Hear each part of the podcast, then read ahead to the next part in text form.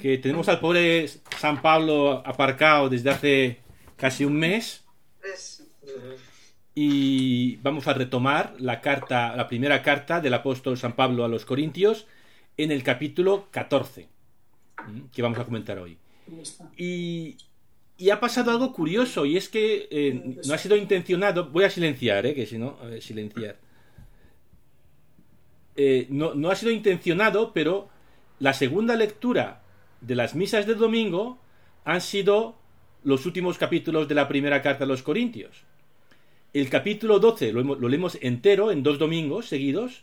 Luego, en un domingo, leímos todo el capítulo 13 y luego saltamos al capítulo 15. El capítulo 14, la liturgia se la ha saltado olímpicamente. Y hemos estado leyendo los últimos dos domingos y este domingo que viene, no, el domingo que viene ya no porque es cuaresma, el capítulo 15. Pero el capítulo 14 se la, se la han merendado los liturgistas, la han quitado del, leccionario con buen criterio.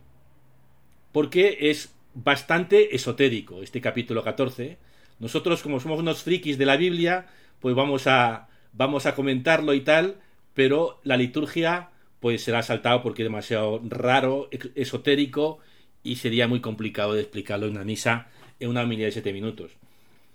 Así que vamos con el capítulo 14. En realidad, como hemos visto, si os acordáis, los episodios anteriores, eh, los San Pablo está pensando en abordar el problema de la glosolalia, que es el tema del capítulo 14, desde el capítulo 12. El capítulo 12 ya está preparándose el terreno con el tema de, que hay distintos carismas y que todos los carismas son complementarios y tal. El capítulo 13 les dice, y os ambicionad los carismas mejores. Y les habla del amor, ¿no? que es el don espiritual supremo. Como hemos visto eh, ya varias veces, una constante de, de San Pablo es que él no se molesta en escribir si no hay un problema o un problemón. Y siempre habla de problemas muy concretos. Pero ante esos problemas concretos, en este caso la glosolalia, luego explicaremos en qué consiste eso, no, no da una receta. No dice, pues haced esto y se acabó. Sino que él entiende que un problema es la punta del iceberg de algo más gordo. Y afronta ese problema más gordo, que en este caso, San Pablo no tiene ningún problema con la glosolalia. El problema es que alguna gente cree que la glosolalia es el no va más de los dones espirituales. Y eso sí, eso sí le preocupa. Y, entonces, para tratar ese problema, capítulo 12, diversidad de carismas y en la comunidad nos, necesitamos todos y hay distintos carismas. Capítulo 13, el don espiritual más importante es el amor. Y ya entra en el capítulo 14 a tratar el tema concreto. De hecho, si nos fijamos en cómo va a funcionar la liturgia, interesa más el, tema de fondo, capítulos 12 y 13, que el capítulo 14, que se le ha saltado. muchas veces en San Pablo lo interesante no es el problema concreto, que es lo que a él le preocupaba, sino la cuestión de fondo. ¿no? Bien, ¿qué es esto de la glosolalia o don de lenguas? Es lo que hoy llamaríamos un método de oración. Pensemos, por ejemplo, en un método de oración muy común en la Iglesia Católica, que es el rosario. Cuando rezamos el rosario, cuando se reza el rosario bien, es el Espíritu Santo el que reza en nosotros hay un método que son las cuentas y son las palabras del rosario y, hay que aprender ese método para poder rezar el rosario, pero cuando rezamos el rosario, casi diría, lo de menos son las palabras, lo demás es esa confianza que hacemos en Dios a través de ese método de oración, ¿no? Y ese descansar en Dios. Y hay muchos métodos de oración. Está en la tradición de San Ignacio, utilizar la imaginación para situarnos en, en la presencia de Jesús y rezar desde ahí. Están los métodos de oración de quietud, en el que serenamos la mente y en el silencio conectamos con lo profundo. Nuestra, nuestro, nuestras profundidades se conectan con, con el Espíritu de Dios y otros muchos métodos. Y la Iglesia nunca ha canonizado un método. ¿eh? los el único método, entre comillas, que es que, que, que, digamos, es obligatorio son los sacramentos, o la misa, que es una forma de oración pública. Pero los otros métodos, pues, deja libertad para que las distintas escuelas espirituales al interior de la Iglesia, pues, desarrollen su propia forma de rezar. Y se han desarrollado muchas formas de rezar en la Iglesia católica. Eh, este método de oración en concreto que se llama glosolalia o don de lenguas es bastante más espectacular que rezar el rosario. Es una forma de oración que hoy practican algunos grupos de la renovación carismática dentro de la Iglesia Católica y en las iglesias protestantes estos grupos se llaman pentecostales. Y si queréis ver de qué va, entráis en YouTube, metéis glosolalia o metéis don de lenguas y podéis ver en directo, hoy como está todo en internet, podéis ver cómo, cómo se hace eso. Es dejar que el Espíritu Santo entre nosotros y se exprese con palabras que no podemos, que no, que no, corresponden a ninguna lengua. Yo no practico ese tipo de oración, pero respeto a los que lo hacen, por supuesto, y, los que lo practican dicen que es muy liberador, que es como sacar de dentro cosas que, uno no puede explicar y que, que Dios alguna vez, de alguna manera, entra en, esa, en esas profundidades y, y los cura, ¿no? Es una forma de oración que no ha tenido mucha importancia en la historia de la Iglesia. Aparece en 1 Corintios, pero no aparece en otras cartas. Y bueno, aparecen referencias, por ejemplo, en Hechos, pero no era tampoco muy importante en todas las comunidades de la primera época. No ha sido importante en la historia de la Iglesia y hoy en día lo practican algunos grupos, ya digo, carismáticos o pentecostales. San Pablo no tiene ningún problema con la glosolalia, como veremos. Me parece estupendo. con lo que sí tiene problema es que los que practican esta forma de oración dicen, esto es el don espiritual, vamos, nosotros somos los espirituales y los demás son unos, unos vulgares aprendices, ¿no? Los que molamos somos nosotros los que practicamos el don de lenguas. Bien, ante esto es a lo que se enfrenta Pablo. Y ha hecho el capítulo 12 para decir, hay muchos dones espirituales, ninguno es más que otro, Capítulo 13, el don, ambicionar los carismas mejores, don number one, el amor. Y por fin entra en el capítulo 14. Y empezamos a leer. Esforzaos por, seguir, por conseguir el amor y anhelad también los dones espirituales y sobre todo el don de profecía. ¿Vale? Engancha con el capítulo 12, los dones espirituales, y con el capítulo 13, el amor. Y, en primer lugar, les coloca un don que él recomienda, que es el don de la profecía. ¿Qué es la profecía? La profecía no es adivinar el futuro, ¿vale? Tampoco es necesariamente una predicación muy vehemente contra la injusticia, aunque puede ser. Profecía es expresar la voluntad de Dios en el hoy y ahora. Y tiene que ser inteligible. No puede ser una cosa misteriosa que nadie entiende, sino, por ejemplo, una buena homilía debería ser profética. Si yo mañana en la misa dijera, el Señor lo que nos pide es, durante esta cuaresma, es avanzar en conocerle mejor y en practicar la solidaridad. Y vamos a ser solidarios especialmente en la campaña de este cuaresma con los refugiados eh, de Ucrania. Bueno, eso sería profético. Eh, no sería algo espectacular, sería una cosa como bastante de sentido común, pero no por eso no sería menos profético. Profético es, a ver, ¿cuál es la palabra de Dios? ¿Qué me dice Dios? ¿Qué nos dice Dios para el aquí y el ahora? Eso es profecía. Y Pablo pone por delante este don de la profecía antes de entrar a hablar del don de lenguas. Vamos allá, seguimos con el versículo 2. Pues el que habla en lenguas no habla para los hombres, sino para Dios, pues nadie lo entiende, ya que él habla en espíritu cosas misteriosas. Por su parte, el que profetiza habla para hombres, edificando, exhortando, consolando. El que habla en lenguas se edifica a sí mismo, mas el que profetiza edifica la iglesia. Pablo no le quita valor a la glosolalia, al don de lenguas. Dice que, que es algo que le sirve a uno, que se edifica a sí mismo, lo cual no es poco. Pero prefiere la profecía que edifica a los demás, que ayuda a los demás y ayuda a la comunidad. Como hemos visto ya varias veces, y lo volveremos a hacer, es importante en nuestra lectura de la Biblia, en este caso de las cartas de Pablo, que distingamos dos niveles. El nivel exegético o histórico y el nivel hermenéutico o de interpretación.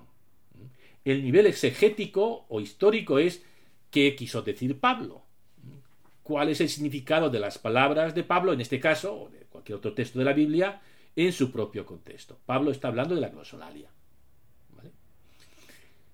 La interpretación hermenéutica no es más que una palabra elegante para decir interpretación, es ¿y eso a mí qué me dice? un cristiano no se puede conformar con una lectura puramente histórica, como si esto fuera una curiosidad histórica de hace dos mil años, ¿no? Necesita ese nivel para poder entender el texto y no decir cualquier tontería sobre el texto. Pero necesita dar el salto y decir, bueno, ¿y Dios qué me está diciendo a través de este texto a mí hoy o a nosotros hoy? Y para eso hace falta imaginación. La interpretación no es una ciencia, es un arte, es un arte de la imaginación. ¿Qué sería hoy lo correspondiente a la glosolalia? Y por supuesto no hay una interpretación correcta, sino que cada uno, pues, para situación, pues hace su interpretación. Eh, mi interpretación, ¿vale? Ahora, es que eh, la, lo equivalente a la glosolalia hoy sería pues los diversos métodos de oración que tenemos, especialmente de oración personal. Hoy tenemos la gran fortuna, la gran riqueza en la iglesia de contar con muchos métodos de oración. Ya os decía el rosario, la oración de quietud, la oración imaginativa ignaciana, etc. Y esto es una gran riqueza. Y la Iglesia nunca, como decía, ha decretado que uno de estos métodos sea el mejor, sino que, bueno, pues deja esa libertad y esa creatividad al Espíritu Santo. Lo importante es que estos métodos no se conviertan en una especie de técnica ¿eh? para serenar mi mente, no, son caminos, formas de comunicarnos con Dios. No solamente una técnica mindfulness, ¿no? Para serenar mi mente. Que tendrá a lo mejor el efecto secundario de, serenar tu mente, pero no lo que busca. Lo que buscas es comunicarte con Dios a través de estos métodos de, de oración. Y si estas maneras de rezar, si son en verdad profundas, tienen que ir más allá del discurso racional. La oración no puede ser como que me estoy contando una película, ¿no? O le estoy contando a Dios una película. Tiene que llegar un momento en que o dando cauce a sentimientos o simplemente al silencio, comunicarte a un nivel más profundo que el discurso racional con el Señor. Y para eso están estos métodos que nos ayudan a entrar más en lo hondo de nosotros mismos, a través del silencio o a través de la repetición vocal, como en el caso del rosario, o de los cantos de Tezé, que son tan repetitivos, ¿no? O poniendo en juego la imaginación o el canto. Hay muchas formas que nos introducen en esta oración que va más allá del discurso. Y eso sería nuestro equivalente a la glosolalia. Vamos a leer lo que dice San Pablo. Mi deseo es que todos vosotros habléis en lenguas, pero más todavía que profeticéis. Es mayor el que profetiza que el que habla en lenguas a no ser que las interprete y contribuya así a la edificación de la comunidad. ¿Cómo podemos interpretar esto? Pues que la oración personal tiene que redundar en la edificación de la comunidad y en tu capacidad de solidaridad, de amor hacia los demás. Una oración no es buena porque te sientas bien. Ah, pues me siento tan bien, que bien estoy rezando. No. Si estás rezando bien, la gente lo notará en que eres más servicial, en que, en que escuchas más, en que eh, eres más solidario, en que dices cosas sensatas cuando estás, cuando estás con otros en comunidad. Eso es el criterio, la profecía, es decir, de forma articulada, racional, decir cosas. Lo otro puede ayudar a entrar en tu hondura, a sanar esos niveles inconscientes donde portamos heridas que, de las que no podemos curarnos con un discurso así racional, ¿no? Pero la prueba de que eso realmente es del Espíritu Santo es que redunda en edificación de la comunidad. Y, al ser, y, esa interpretación o esa profecía requiere de discernimiento. O, el discernimiento sería esas mociones del espíritu, cómo se traducen en cosas inteligibles, concretas, prácticas, en profecía. Y para eso puede ayudar mucho que otra persona te acompañe, que, te, que te escuche. Bueno, continuamos leyendo a Pablo. Pues bien, hermanos, si yo llegara a vosotros hablando en lenguas, ¿de qué os serviría si no os hablase con revelación, o bien con ciencia, o con profecía, o con enseñanza? Lo mismo ocurre con los instrumentos musicales inanimados, como por ejemplo una flauta o una cítara, si no emiten sonidos que puedan distinguirse unos de otros, ¿cómo se sabrá lo que se toca con la flauta o con la cítara? Si una trompeta emitiera un sonido indefinido, ¿quién se prepararía para la batalla? Lo mismo vosotros, si no emitís con vuestra lengua palabras con sentido, ¿cómo se sabrá lo que habláis? Es como si hablarais al aire.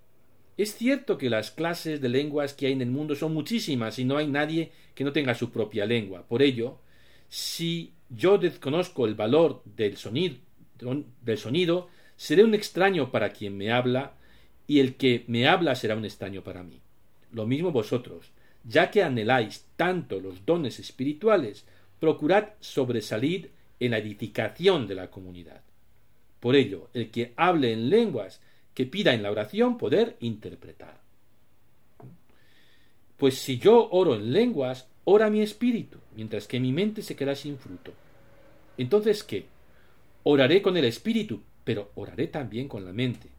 Cantaré con el espíritu, pero cantaré también con la mente.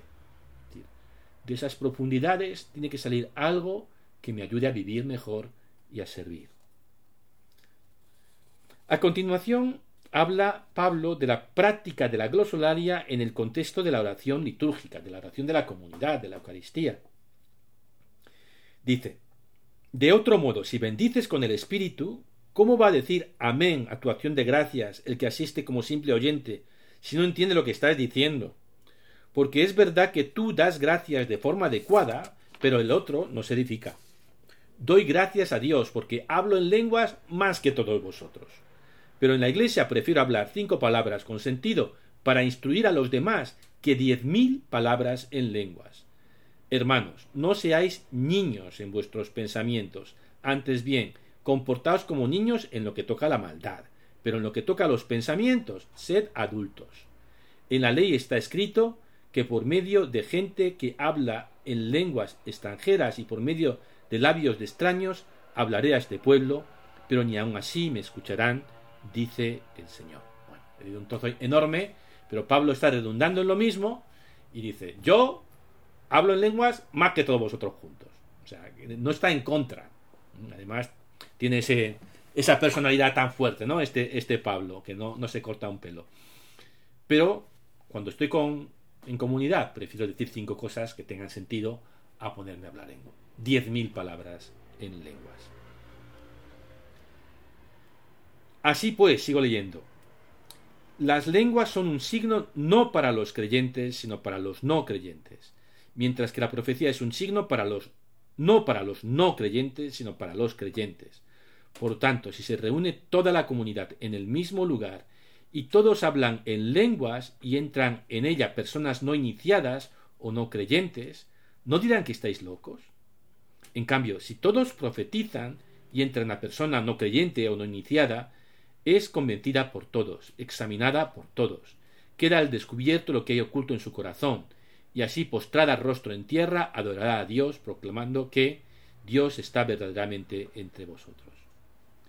Aquí hay un dato curioso, y es que a, a las reuniones litúrgicas, suponíamos que eran Eucaristías, de estos corintios pueden entrar también los no creyentes. Cosa que después cambiará, muy pronto cambiará y se implantará lo que se llama la disciplina del arcano. Las cosas de la comunidad no se dicen fuera, porque pues la gente eh, tergiversaba lo que decían los cristianos. Pues se comen a los niños, beben sangre, cosas así. Entonces se impone el silencio y no puedes entrar, eh, o sea, los no creyentes no pueden entrar. Pero en este primer momento sí. ¿eh? Que pasen los no creyentes y les dice a los corintios con mucho tino, si os ponéis a hablar en un lenguaje vais a pensar que estáis locos.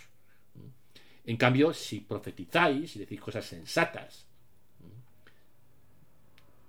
la gente va a dar el paso a creer en Dios. Bueno, sigo leyendo. Entonces, ¿qué, hermanos? Cuando reunís, uno tiene un salmo, otro tiene una enseñanza, otro tiene una revelación, otro tiene don de lenguas, otro tiene una interpretación.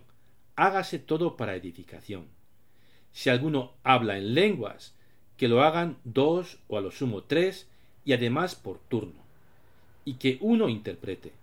Pero en caso de que no hubiere intérprete, que calle en la asamblea y hable para sí y para Dios. Por lo que toca a los profetas que hablen dos o tres y que los otros disciernan. Y si algún otro de los que están sentados se le revela algo, que calle el primero.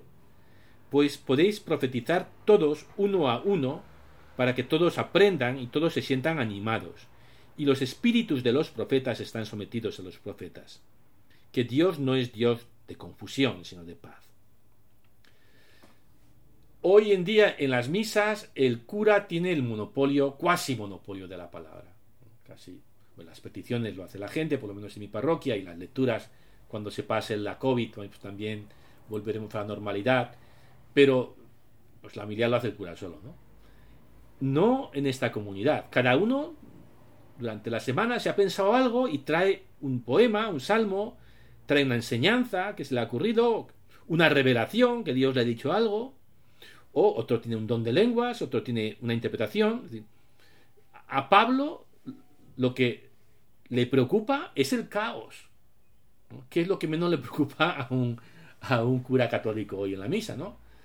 Todo está muy ordenadito. Pablo, esto, todo el mundo quiere participar, todo el mundo quiere decir su palabra y es un lío. Y Pablo dice, vale, pero hacerlo con, con orden, para que no sea un, un guirigay. ¿no? Bien, Rápidamente, hay dos versículos extraños que algunos pensamos fueron introducidos más tarde. Eh, como en todas las iglesias de los santos, que las mujeres callen en las asambleas, pues no les está permitido hablar, más bien que se sometan, como dice incluso la ley. Pero si alguien quiere aprender algo, que pregunten en casa a sus maridos, pues es indicoroso que las mujeres hablen en la asamblea.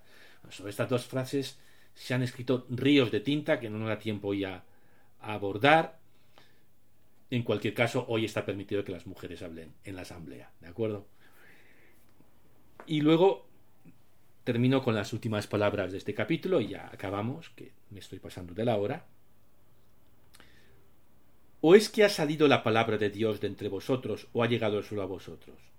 Si alguien cree ser profeta o espiritual, reconozca que esto que os escribo es precepto del Señor.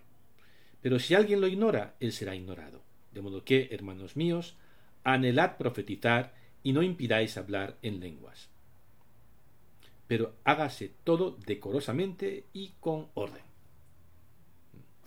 Y así termina este extraño capítulo 14, un tanto esotérico, que hemos recorrido, pero que yo creo que también tiene su, su, su posible interpretación interesante para hoy.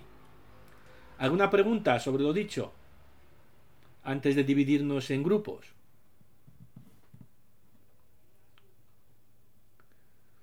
Bueno, pues los que no queráis estar en grupos, ir desconectando y os lanzo las dos preguntas.